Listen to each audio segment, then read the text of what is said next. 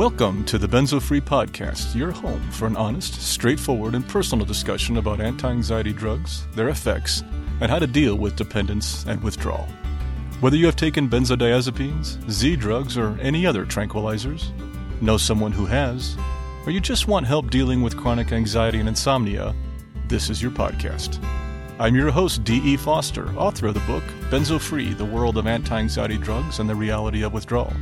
I'm so glad you joined us today. Please stick around and let me bend your ear for a few minutes. It just might feel a little better on the other side.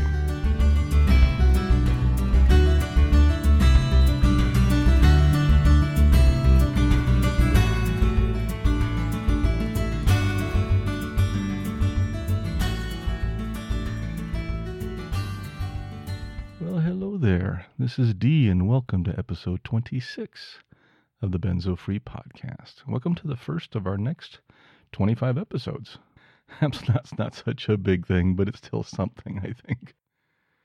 So, how are you today? I just wanted to check in, and I feel like we haven't talked in a while. Are you keeping busy? Keeping positive? Well, as much as you can. Are you taking it easy or allowing your body to heal? Are you eating right? Are you exercising? You know, if, again, if and when you can. I, I hope you keep moving forward. It, it may not seem like you're making any progress many days, but you are. Every day you make progress. Even if you hit a new wave, a bad one, it's still actually progress forward. It just doesn't feel like it. Whether symptoms are high or low, it's just your body returning itself to homeostasis. It sucks and it can be painful, but it's healing. And in the end, it's how we get through this thing. Me? I'm doing well. Thanks for asking. Shanna and I are keeping pretty busy. We had a good 4th of July Independence Day here in the US, and we spent most of it hiding in the basement with our dog, Bear. If you don't have a dog, you may not know it, but dogs don't like fireworks. or thunder for that matter. In fact, the weather here has been a big problem for us lately. Almost every afternoon, we have had severe thunderstorm warnings a lot of thunder, lightning, hail. It's been odd for us. We don't usually get this much during the summer. And Bear has been hiding in the basement, shaking throughout all of it, often pawing at the walls or doors or windows or whatever he can get his paw on. I think just trying to get it to stop, but we can't stop it. I, I, I wish so bad I could convince him that it's all okay. My wife and I try to comfort him the best we know how, but there's not much we can do. They make a CBD oil for pets, and we tried some of that with him, and we think that might help a little bit, but not totally sure yet. Kind of like myself when I tried CBD oil for some of my symptoms in protracted withdrawal. I I don't know that it really helped much, and I haven't done it again in a long time, but you know, we all try different things. We all try to do what we can. We all try to find a way to get through this. And yeah, I looked for answers in many different areas, just like we all do.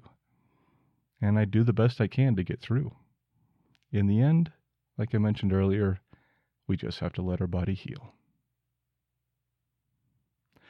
Today, when I release this episode of the podcast, it is July 10th, 2019. And in case you didn't know, that means that tomorrow, July 11th, is World Benzodiazepine Awareness Day, or WBAD.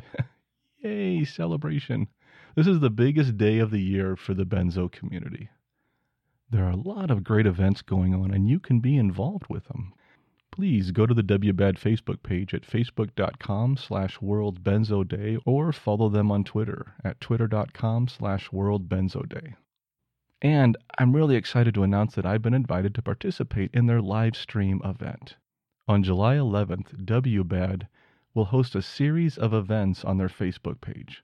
This includes a full day of people in the benzo community providing presentations, interviews, and Q&A for you to participate in.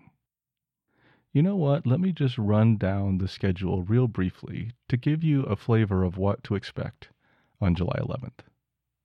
All the times that I provide here are Eastern Standard Time in the USA. First up at 8 a.m., James Moore from the Mad in America podcast will share three special interviews he recorded earlier for World Benzodiazepine Awareness Day. At 10 a.m., Belissa Frederick presents How the Lack of Benzodiazepine Awareness Impacts the Withdrawal Experience. She is unavailable on July 11th, so her show will be pre recorded. And then at 12 p.m. noon, D. Foster, yes, that's me, I will be hosting a live stream event titled Ask D from Benzo Free. Kind of catchy, huh? It's, it's a Q&A with you. Please come check this out and ask questions. It might be a little embarrassing if I'm sitting there the whole time twiddling my thumbs, which I won't be. Even if I don't get questions, I'll try to present some type of information. But I really would like to make this a Q&A where you ask questions, we correspond, we talk back and forth. So please come check this out even if it's just to say hi. I would really love to hear from you. At 2 p.m., Angela Peacock hosts an interview with Dr. Stephen Wright. Many of you remember our interview with Dr. Wright in episodes 21 and 22 of the podcast, and many of you have asked to hear more from him. Well, here's your chance. This interview was pre recorded, but it should be full of wonderful information. At 3 p.m., Holly Hardman hosts another live stream event about her film As Prescribed, which is currently in post production. At 5 p.m., Sonia Cyblo presents Benzodiazepines Getting Involved Legislatively. She is also unavailable to speak live on July 11th, but her show was pre recorded. And then at 6 p.m., Angela Peacock is back to host a live stream event titled Medicating Normal, and she will offer a Q&A, so go on there and ask her some questions. And finally at 7:15 p.m., Chris Page will host a live stream event titled supporting therapy clients with benzodiazepine injury and surviving akathisia. Now, that is one full day, isn't it? Please come by and check it out. Even if you don't come to listen to mine at noon, listen to one of the other ones or ask questions and get involved. To learn more of this, please go to the WBAD Facebook page at facebook.com World Benzo Day. And now back to our podcast. Today we are releasing another double header. A few weeks ago, we released two episodes on the same day. It was a two part conversation with Dr. Stephen Wright. It was a big success, and I wanted to do it again. In the past, when I'd had a guest on for an interview, I'd try and edit the content down to fit into one episode.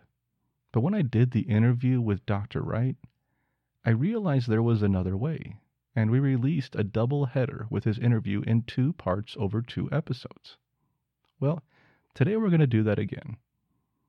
Our interview with Geraldine Burns was chock full of wonderful information, and I couldn't edit it down. I wanted to keep all of it, so we made another double header. Thanks, Geraldine, for all the wonderful content.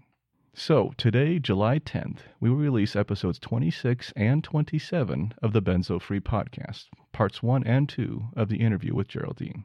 Since we are doubling up on shows this week, we will not have a new episode next week, much like last time we did this. Honestly, it's been a bit busy around here, and I'm going to take a little time off. But we will be back the following week on July 24th with a brand new episode in our regular format. Now, to allow room for the interview, we will reduce the sections of our podcast as we often do when we have interviews. So today we'll keep our introduction just as you're hearing it now, and we'll close out with our moment of peace at the end. Our mailbag and benzo stories will return in a couple of weeks, but for now, with the interviews, we're going to keep the interview as the primary content of the episode. And in case you were thinking maybe that our feedback section would be skipped also, no, I'm sorry. it's not going to work that way. But first, I do want to thank each and every one of you. I have started to get some great questions, comments, and even stories in the email lately, and I am really appreciative of that. Thank you so much. I'll be sharing them in some upcoming episodes, and I really look forward to doing that. But I'd still love to get more. Questions, comments, stories, suggestions, corrections, or even the number of licks it takes to get to the center of a Tootsie Pop. Does that date me? Anyway, I need feedback. This is your podcast, and the more content I can share from you, the better it is. So please, tell us what you think. Visit our feedback form at benzofree.org slash feedback or email us at podcast at benzofree.org. And don't forget to sign up for our mailing list at benzofree.org slash subscribe. And please remember that the Benzo Free podcast is for informational purposes only and should never be considered medical advice. If you're listening to this podcast on one of our providers, please Leave feedback on that carrier. This helps new listeners find us. Okay, let's move on to our feature. As I mentioned in our introduction, our feature today is an interview with Geraldine Burns. This interview will be presented in two parts over two separate episodes of the podcast. Geraldine is an amazing guest and so full of information spanning almost three decades. She was so gracious to take the time to speak with us. Let me tell you a bit about Geraldine. Geraldine Burns has been a pioneer in helping to get the word out about the potential dangers of benzodiazepines. In 1999, she started the first internet support group for people wishing to withdraw from tranquilizers or already off and having problems. This was the first group of its kind, and before it closed, had close to 4,000 members internationally. She was instrumental in having Professor C. Heather Ashton Professor Emeritus from the University of Newcastle, write her manual, Benzodiazepines How They Work and How to Withdraw, also known as the Ashton Manual. This manual has now been translated into 11 other languages. In 2006, Geraldine launched the website benzobookrareview.com after she was given the rights by 11 internationally known authors of books that had been written on the subjects of tranquilizers, of which some were no longer being published. She worked to have some of them revised and updated so they could bring the most up to date information on tranquilizers and sleeping pills to the public. Geraldine has been a guest on a number of radio shows and is also the United States representative for World Benzodiazepine Awareness Day. Now, let's welcome Geraldine to the podcast and listen to what she has to share. Okay, welcome to the Benzo Free Podcast. Um, this is Dee, and I am here with Geraldine Burns. Geraldine, welcome to the podcast. Thank you for having me. It is my pleasure. I'm so glad to have you here. Somebody, especially with your experience um, within the benzo community over the years and and organization and activism. It's it's it's great to have your your presence here. I really appreciate that. Oh, thank you. Um, I was wondering if you could start off maybe by telling your own benzo story, just to kind of, for those who don't know, can kind of get them introduced a little bit to what your experience was. So experience from the very beginning, how I got put on, or yeah, let's let's start the beginning. Just activism. Yeah, just a brief um, summary of your of your story with benzos, how it started, and then we'll move into the activism part. Sure. So my uh, my um, experience with benzos was I got put on Ativan after the birth of my second child back in 1988 because I had had a tough pregnancy and I happened to say you know, I didn't feel well. And when I say I didn't feel well, it just wasn't a regular didn't feel well. I felt like something was wrong inside of me, like I weighed a thousand pounds. I kept saying that. And so, you know, no fever, and you're a woman that just had a baby, it must be in your head. And I was given mm. Ativan right in the hospital. And I barely took it from March till August, and I was still complaining something was wrong. And I know I, I only weighed 105 pounds after delivery. I knew my weight. Oh, Why do I feel like I weigh a thousand pounds? And I was told to see a psychiatrist because there was no fever. They did keep thinking infection, but nobody would check because of the no fever. So off to a psychiatrist I went, where the biggest mistake of my life, and there you're uh, I'm told to take Ativan on a regular basis, and I still was only taking you know I was taking a half a milligram as needed, and then I can honestly say I it helped a little bit, just a little bit. The heavy feeling didn't go away, but I started to experience anxiety, uh, mm-hmm. panic attacks, agoraphobia. So I'm going to like speed it up a little bit here. So that's okay. It, yeah, it it's just I'm getting sicker on the drugs, but the only time I felt good was when it was peak in my system, and okay. then the doctor would try other drugs. So, but I, in 1992, a friend had sent me to a holistic nutritionist, and at that point, this doctor's got me on Elavil and Ativan, and I, I can't go back to my job. I mean, I was going to be off for a little bit and go back to work, and I went to a holistic nutritionist who changed my diet. Doesn't tell me that the drugs are bad, but he's got me feeling so good. He's got me on a candida diet and just a few supplements for my body, and I'm feeling so good. I'm off the Elavil, not a problem. I can't even say I'm tapering the Ativan. I didn't even know what I was doing back then. And um, I'm losing weight. I'm feeling good. I actually start going back to work on call, and um, and then when the doctor sees me, I'm seven months into doing this diet and eating right and feeling good and getting my life back. When she says diet has nothing to do with my health, that I need to take Ativan for the rest of my life. Stupidly, I said, so I can have sugar and again, and she said, absolutely. and I, I always say I sold my soul for sugar. Yeah. And so I started to eat my old ways and back up on the Ativan I went, back up more drugs. Now, I, I'm going to mention this for women. Mhm. I noticed during that time, you know, as the years are going by on Ativan, that my menstrual cycle is changing. And I know uh, for a lot of women, they can either lose their period or they start bleeding heavily. And I went from perfect periods to bleeding seven days a month, nine days a month, 12 days a month. Till the end, I was bleeding three weeks out of the month. Okay. And so I end up having, by the time I'm 41, I have a hysterectomy.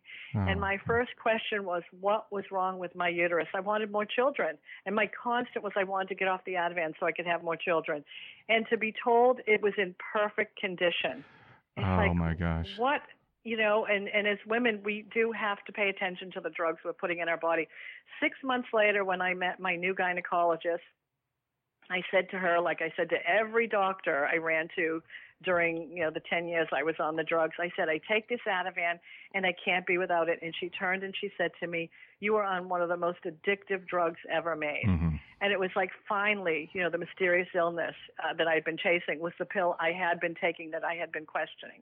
And I'm in Boston, so I'm going to some good top doctors here in Boston, and not Right. one is. And I'm questioning the Ativan. They're all telling me harmless, non-addictive. We give it out like candy. I That's know. what I was told. And so um, she handed me a piece of paper and told me, you know, to be off of it in two weeks. So I kind of knew that would be hard. And I'm looking for information to help me. I found one little book from years ago, and I thought, okay, I'll just go a little bit slower.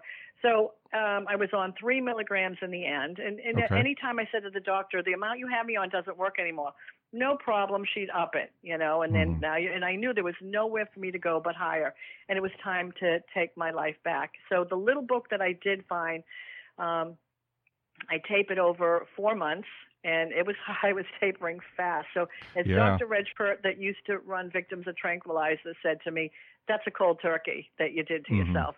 And um, I did put myself kind of back on the diet I was on in 1992, but it, it just everything wasn't the same. I was sicker. Now my body's even sicker. So I did come off, and I tried my best um, to, you know, do it. I did slow it down a little bit at the end, and I could see, wow, all right, I got to go a little slower.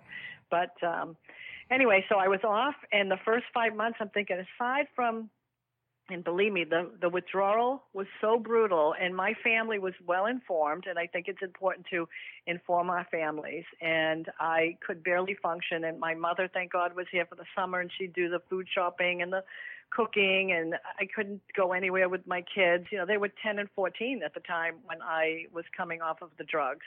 I would go from the body temperature changes. I mean, you'd go from sweating to burning hot and I kept thinking I had a fever. I had a thermometer by the bed at all times and yet I didn't have a fever. And I've got no one to talk to about this back then. And then um, one day my son said, Mom, you have to find others like yourself. And I'm like, the, the internet was kind of new in our Yeah. house at the time. and I thought, oh no, you never talk to people. If I find out you talk to people on the internet, it is coming out of the house. And there I was the one. He always says, I regret the day I put you on the computer. Yeah. it was the day that it opened up my world. And uh, one of the first organizations in the UK that I got in touch with was Pam Armstrong and Peter Ritson's organization, um, CITA, Council for Involuntary Tranquilizer Addiction. hmm And um, then they got me in touch with uh, Shirley Trickett, who then got me in touch with Professor Ashton, because there was no information. I would sit and say, how is this not recognized? And I started to write a book called, uh, and I, I called it Minor Tranquilizers, Major Problems, an international effort to tell the truth about tranquilizers and sleeping pills. And I was collecting now I'm I'm like becoming a researcher. I mean, Australia, New Zealand, Sweden. I'm in touch with specialists all over the world, and I'm collecting information. But when Heather Ashton wrote her three chapters, as she sent it over to me, it- was so complete in itself. It was like, all right, this has to get out there on its own. Mhm. It's from a medical professional, and who cares what I wrote? Because Shirley Trickett had her book out at the time Mhm. and then we were getting um, Di Pritt and Di Russell's book, The Accidental Addict. At that time, you know, we were bringing all the leftover copies uh, from Australia, you know, for people to have, and um, and then eventually we got the rights to all the old books because nobody wanted to print them. They'd say, "Well, it's been done already. What what else can you people say about benzos?" well, here it is, these years later, and no one's listening still. Exactly. So, um, you know, then came a whole different thing. All right, you, you're still not listening. I mean, I'm summing this up very quick, but um, it, it, it's how, mu- how many more people have to die? How many more people have to get sick? yeah. How many more people feel isolated from the world because no one's believing them that they're sick? And something had to be done. So then we came to to the legislative route. Somebody has to listen. And and actually, um, a pharmacist that knew me when I worked years ago. Um, I always say when I was a real person. You know, he he said to me, "You need somebody needs to start doing lawsuits because without lawsuits." That's when the doctors will pay attention. He said, I see people coming in here struggling to get off. And I'm going to say, this was over 20 years ago, he said 90% of people fail trying to get off these drugs. But there was no information over 20 years ago. Now there is. We've got support groups, there's information. Yeah. So I believe people are a lot more successful. You know, we're, we're a little bit more, more knowledgeable. We still need more work done. We do. We do. Oh, that's a that's a that's a great story. Yeah, your your your history, especially with um, how you started to get organized, your your conversations with Professor Ashton, because th- those three chapters she sent you were the beginning of the Ashton Manual. Is that correct? That that was the whole Ashton manual. Okay. And then I'm going to say one thing about that. And, you know, I had many conversations with Heather, and she is the most lovely Yeah. woman on the planet. And the one thing she wanted people to realize is that it is she didn't want people to read it like a lawnmower manual, Mhm. that it's an individual thing. But she said if I put all these different tapering schedules, you know, it, she said it would be 500 pages. Yeah. And she knew that people have to go at their own pace, not because she set it in stone to taper every two weeks, because we know in the UK, some of the organizations, they only recommend every three to four weeks, and they felt two was too fast. So it, it depends on, I think, what dose people Yeah. are on. It's all individualized. There is no set in stone with this. So we kind of added a thing at the beginning of the manual um, but because doctors were looking at the manual, and I know a few people that contact me, that doctors were forcing them to come off strictly by what they saw in the manual. So we put something at the beginning um, so that, that we would say it was up to the individual person. okay. Um, and that's what she she was so adamant that it it be Oh, wow. individualized.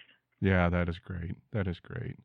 You um started a, a group too on the internet with the, the Benzo E group you started. Could you tell me a little bit about so that? it started as right. Um, so there were a few of us I found. I think there were 24 of us that I found online as I was learning how to use the internet. Yeah. and so then it was like, well, we should have one place where we all go. So I think it was originally a one list or an e something. Then it became it switched over to a Yahoo group, and so that came became the first online support group, and it was a lifesaver for many of us. And that's where we found our benzo friends. And Mhm. I think having your benzo buddies, you know, and then Colin started benzo buddies okay. is wonderful to have. So I'm, if anybody listens to the podcast that I had done before, Mhm. I'm a big believer in having support and having your benzo friends, but living your life online, I have learned is not good. I think with all that I did, and I'm going to be honest about this, because I had people calling my house and then you're checking to make sure everything's going good in your group. And it affected my own recovery. It, it slowed my own totally- recovery down. I totally I just been going through that myself and I I couldn't Yeah. agree more and um I I scaled mine back to just the book Yeah. and the podcast for a while. Um Yeah. because yeah, being online too much is not healthy for our recovery. Right. I mean, if somebody's isolated and that's their only thing, but that's Absolutely. where having your benzo, you can see online who's like you, like as you're writing. Kind Mhm. of like the old days of having a pen pal. Now it's like who are you the closest with? And I think it's important to have your closest benzo friends that you can call and that way you have respect for each other to say hey you know what i'm i'm not good right now you know Mhm. can we hold off i don't want to hear anything bad tell me something good in your life and Yeah. as sick as I was, I stayed in touch with my friends. I wanted to hear about their lives, even though I couldn't live my life. I was living through their lives. You had mentioned something about um you had, a quote I think was you were hearing other people's stories and that's what keeps you going and that's something I've said exactly many times over. Yeah. Just Right. just the correspondence that you and I have probably both experienced, especially the the time that you've done this over over time. What have you learned from that? How how how did those stories, you know, how did they affect you? The the good and the bad stories. Yeah, exactly. So, well, first of all, I know there are some people they don't want to hear that people are out having a life. They they resent it. So I, I want to recognize that, and I understand that because they're so sick. They don't want to hear that you're out having a good time. But now, for those, for some of us, I, I would look and say, I always say to people, don't look in the future because we still picture ourselves sick. Mhm. So I would look to my past and think, I had a good life. I was so energetic, you know? And so I would look into my past, who I was, and think, that's who I'm going to be again. Because if I looked in the future, I was still, uh, I'm sick, I'm agoraphobic, I can't leave the house, how am I ever going to do this? So I kept thinking, and my other thing I would say almost every day was God made our bodies to heal and it will heal. Now, do some Right. heal quicker than others? Yes, I have always been honest about my recovery. It was pretty, pretty bad and pretty slow because again, I came off very fast. Mhm. I made a lot of mistakes myself. Even once I was off, I did a vegetarian diet, and that for me probably was my biggest mistake because that set me back to make me sicker than I was when I came off of benzos. I kept thinking, nope, I'm going to keep going, I'm going to keep going, and I got candida so bad. I fed my body everything it needed to just have that candida grow. So finally, I got an appointment back with the original nutritionist that helped me, and he was like no raw food, not even a salad. If you want a salad, you will cook it quickly. Everything has to be broken down. And literally within three days of putting meat back in and no raw food, I started to feel stronger and better because Interesting. I thought I would die. I was down to 97 pounds. I never had DPDR when I came off as quick as I did. And let me tell you, I had DPDR. I was so ill. I I can remember my sister-in-law touching coming down my back. I mean, I was like a skeleton. To sit down, I had to put a cushion. I had become so thin. Oh. So um, I'm not against a vegetarian diet because we have plenty of vegetarians in Mhm. the group. Sure. But if you're a vegetarian, uh, in fact, one of the girls I'm going to have on my podcast show, she's, I think, such an example of someone who did everything you're supposed to do. And as a vegetarian, she made sure she was getting good protein sources in. Okay. So um, she has done, it had to come off three drugs and has done phenomenal. So um, it's important to watch what we're doing. And I've seen others say, oh, I'm going vegetarian, I'm going to do this. And a few of us have given warnings. Then you'll see a few months later, oh, I am so ill, I'm so sick. And I remember somebody else in our group, you know, in my original support group, who was sick for years, saying how sick he was for years. Well, he was a vegetarian and he went back to eating meat and he said 80% of his symptoms went away. Well, that's interesting. Yeah. Yeah. You know that that's a good segue. You mentioned your podcast, and um, so um, let's touch on you know benzodiazepine awareness by Geraldine Burns. When did it start? Um, how was your son involved, and how did you get online? And, and what's the status now of that? Okay, so well, first, uh, uh, years ago, um, I had a large organization approach me. I I actually was putting together an already recording back in the old days before podcasts. We were Right. taping, um, and I was getting like Gwenda Kennard, who is retired now. She ran TRANX in Australia. I was recording. We actually had a dinner party here with three couples in my house, and we recorded that. And this was the husbands who all had to put up with us as wives who were manipulative because we were so sick.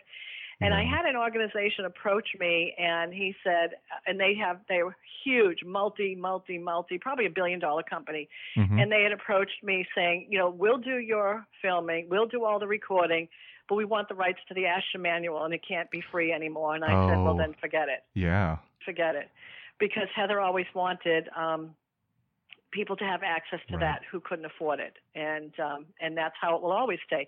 If people need a hard copy they'll get a hard copy. If they want to look at it for free online they can. But if you walk in into a doctor's office and say i printed this off the internet well then you're going to get that look. So i think still having the hard copies it- it's a softbound book is important. But the podcast came about because my you know for years you're talking over 20 years of people calling my house and my son said, "Mom, you know, enough is enough. You know, you've got to get it all down so people can hear it." So last March, we actually released the first four, and I, I put out what I thought. Like I, I like my do's and don'ts. I give my story. I give kind of the do's and Mhm. don'ts or what you should do to get started. Now, again, they're all my opinion. And you know, people, and even at the end of one of them, I say, "Don't even listen to me. We have to make our own choices." We've Yeah. all seen where somebody blames somebody else for how they tapered, and I don't like that because just like when we sat in a doctor's office, we just took something. We now really have to make our own choices. So I I'm a big I believer agree. in working with a functional medicine doctor Okay. because we are all individuals and and because of the vegetarian diet and I really ruined my own body, I um, worked with a functional medicine doctor, and that was at five years. So I'm sick for five years, and but I'm still I'll function in the house, and you know they could get me out occasionally, but I wasn't um, myself still. And when I did functional medicine, and my I had leaky gut. I mean, my mm-hmm. candida was one of the highest counts they had seen.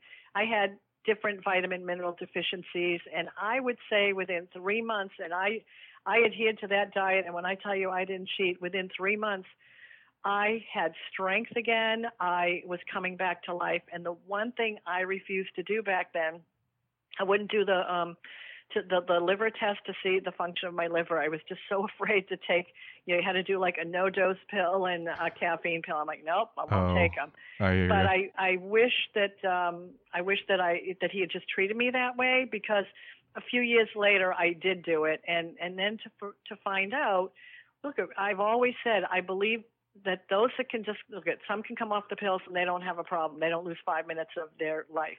But others, we suffer. So I think the gut and the liver are a huge, huge part in our recovery. So okay. when I finally did the liver function test, and you can see that my phase one worked fine. So that means I can burn it up, but my phase two was practically zero. It means I can't get rid of it. So stuff is staying in my body, and it mm-hmm.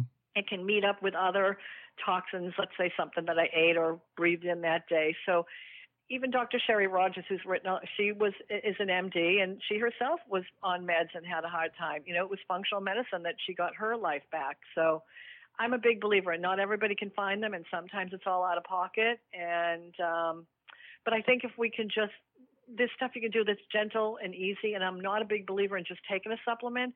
I think we have to do everything very slowly because again, yeah. if your phase one is bad, I know somebody who's phase one, she had the test on her phase one, was so bad that if she even took an ounce of carrot juice, she could feel psychotic. So we're all mm. different. Yeah, we are. Yeah. So, so, so then came, um, yeah. so you, you're asking how we got into the podcast. So my son was like, all right, enough is enough. And we're going to be doing a podcast of the thing now. So my son Garrett is the one that organizes the whole thing, and you know I would get the show ready, and he sits there with me. You know he does all the computer stuff, and so we got the first one out, then we got out um, the next two, and then the fourth one, and then unfortunately my husband, um, we found out he had uh, Merkel cell carcinoma, which is a very Mhm. rare aggressive cancer. And Yeah. um, so, needless to say, everything came to a halt. And then, as we're trying to get treatment for that, um, we find out he also has acute myeloid leukemia. Oh no. So now comes the second diagnosis. And my daughter was getting married um, Labor Day weekend, and we have to move her wedding up and get her married in 10 days. So, Mm. needless to say, I'm in at Dana Farber every day for radiation, coming home working on, uh, you know, the wedding, and then you know Mhm. doing the wedding, and then into the hospital he goes for a month, and it's just. It's been a long year, and we had other deaths, and um, so we're actually getting ready to start doing them again because now that um, so my husband actually was finally cleared in um, March of leukemia. Okay. We thought he was fine with the Merkel because he had surgery back, you know, last year. And while we decide finally we're going to take a vacation, and while we're away, his biopsy results come in, and the Merkel cell carcinoma is back fourth stage metastasized. Oh. So he's having immunotherapy right now, Okay. and um, he's responding pretty well. So Oh, finally, my husband's listening to me and, and doing a healthy diet too. Yeah. So we'll we'll see. Not meticulously like I would like him to. Me, I'd be like you know meticulous, but and I think um, and now again for um, uh, you know the first show we're going to have coming back, my son has me doing. Where have I been for a year? You know, it's Mhm. like I dropped off you know the planet, and I'm still going to be involved in benzo stuff. Just I can't do it like before. And and this again Right. is why podcast is so important. One of the things people need going through this that I think we've all learned is constant reassurance. You need it all Mhm. day, every day. Am I going to get better? And that's what all the phone calls were all those years. You know, they'd call again. Am I? am- You know, tell me again and tell me again. So the podcast, put it on. You know, put it on. Listen to it. That's why I mainly want to bring on. I mean, I do have experts. I had like 40 people lined up when my husband got sick, but I've got some great survivors or people that were involved in the benzo community years ago that people don't even know about. Where did the original pioneers come from? So I want, Right. I'd love to get, you know, them. It's funny when people say I'm one of the original ones. Well, there was some even before me. that would be really interesting. Yeah, and you know, and I'm still in touch with a lot of them, and Oh, you know, great. and uh, some of the original organizations, and um, yeah, it's so. And here's another thing: anybody listening, our lives get so closed in, Mhm. and I am so grateful for the internet because at the time of my life when I had a very social job prior to Ativan, I worked in human resources. I, you know, I probably knew almost all of the 800 employees, and then you go from being agoraphobic in your house, being so filled with anxiety and panic attacks that you think you can't breathe, and you've got children, Yeah. and they see this life that you're leading, but at the same time, the internet opened up my world, and I have people that I feel closer to all over the world now because we have suffered the Exactly. same suffering that is unless you've been through it you can read about it you can do whatever but unless you've been Right. through it nobody will ever know because when um i mean i am one of the ones that sued and Okay. um i had a choice of you know settling or going to trial and Okay. my thought was if you, they look at me, they're going to go, well, she looks fine, and probably half of them are taking Xanax, Klonopin, Ativan. And I thought, no, we were. It was too, you know, we, we weren't even as far as we are now. And the only reason I sued again is because the pharmacist said, unless we have lawsuits, and he knew I had a clean record, you've got to have a meticulous record to sue. And we've you've got to make a difference because I know somebody else here in Massachusetts that was suing, and I knew she wasn't going to make it because she was still they had her on five medications to wean off of to get they cold turkeyed off one put Mhm. her on five. She when she met me she got off of four of them but then had to get off that fifth one and she was still weaning off it when they went to trial. Yeah. and you know you got to be have a clean record.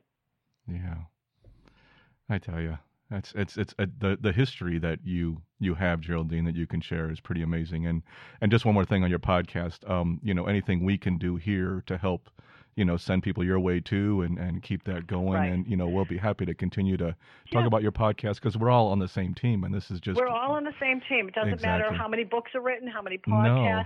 the more the merrier how many how many documentaries come out exactly. it's we've got to keep pushing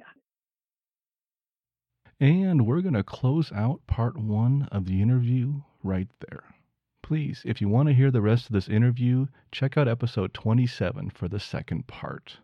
Many, many, many thanks to Geraldine for taking the time to share so much with us today. I am very grateful and I hope to have her back soon.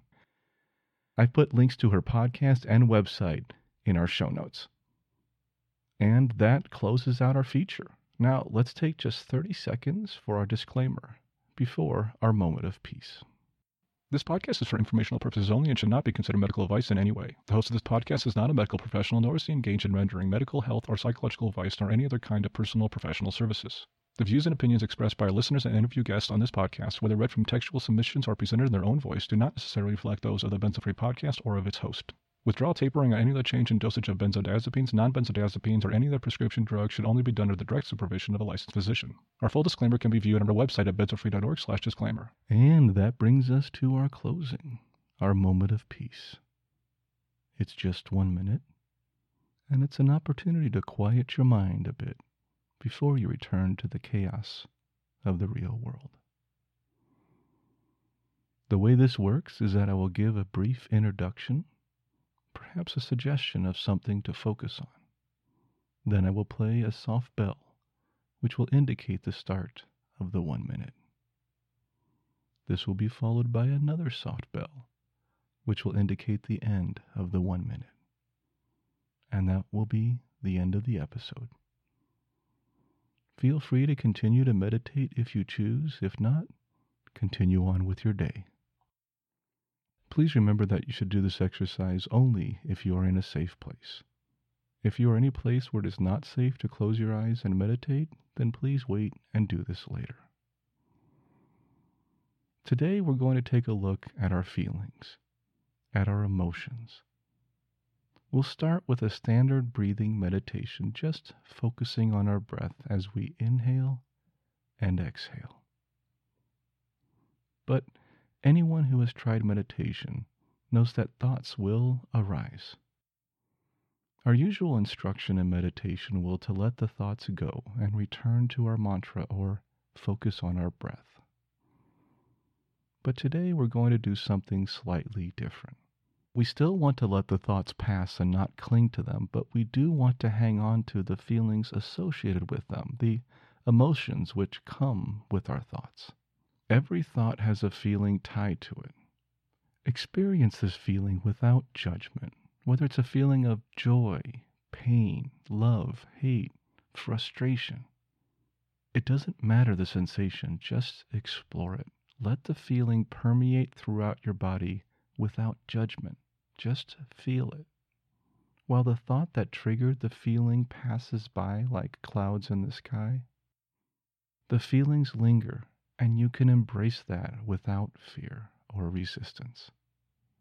Eventually, when you stop fighting this feeling, the feeling will dissipate, much like your thoughts, and you can return to focusing on your mantra or breath. So, let's get started. Close your eyes and relax. Take a deep breath in. Hold it for a second and let it out slowly. Let's do that again. Take a deep breath in. Hold it for a second. And let it out slowly along with all the stress of the day. One more time. Take a deep breath in. Hold it for a second. Then let the breath out slowly, relaxing your entire body.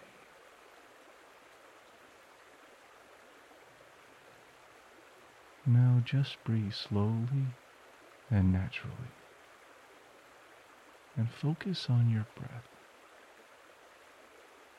And when a thought arises, let the thought pass, but embrace the sensation the feeling, the emotion which comes with it. If your mind wanders, just gently bring it back to your breath again. No judgment, but hang on to the feeling.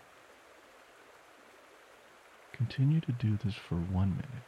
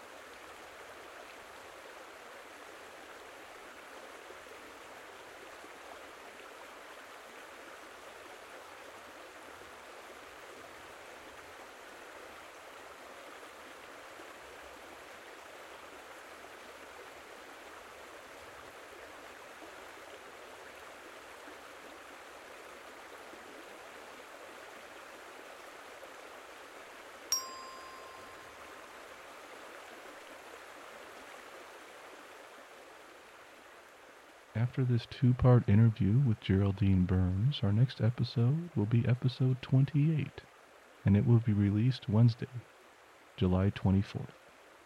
Thank you again for joining me today, and please let me know how we did. Keep calm, taper slowly, and take care of yourself. I'll see you next time.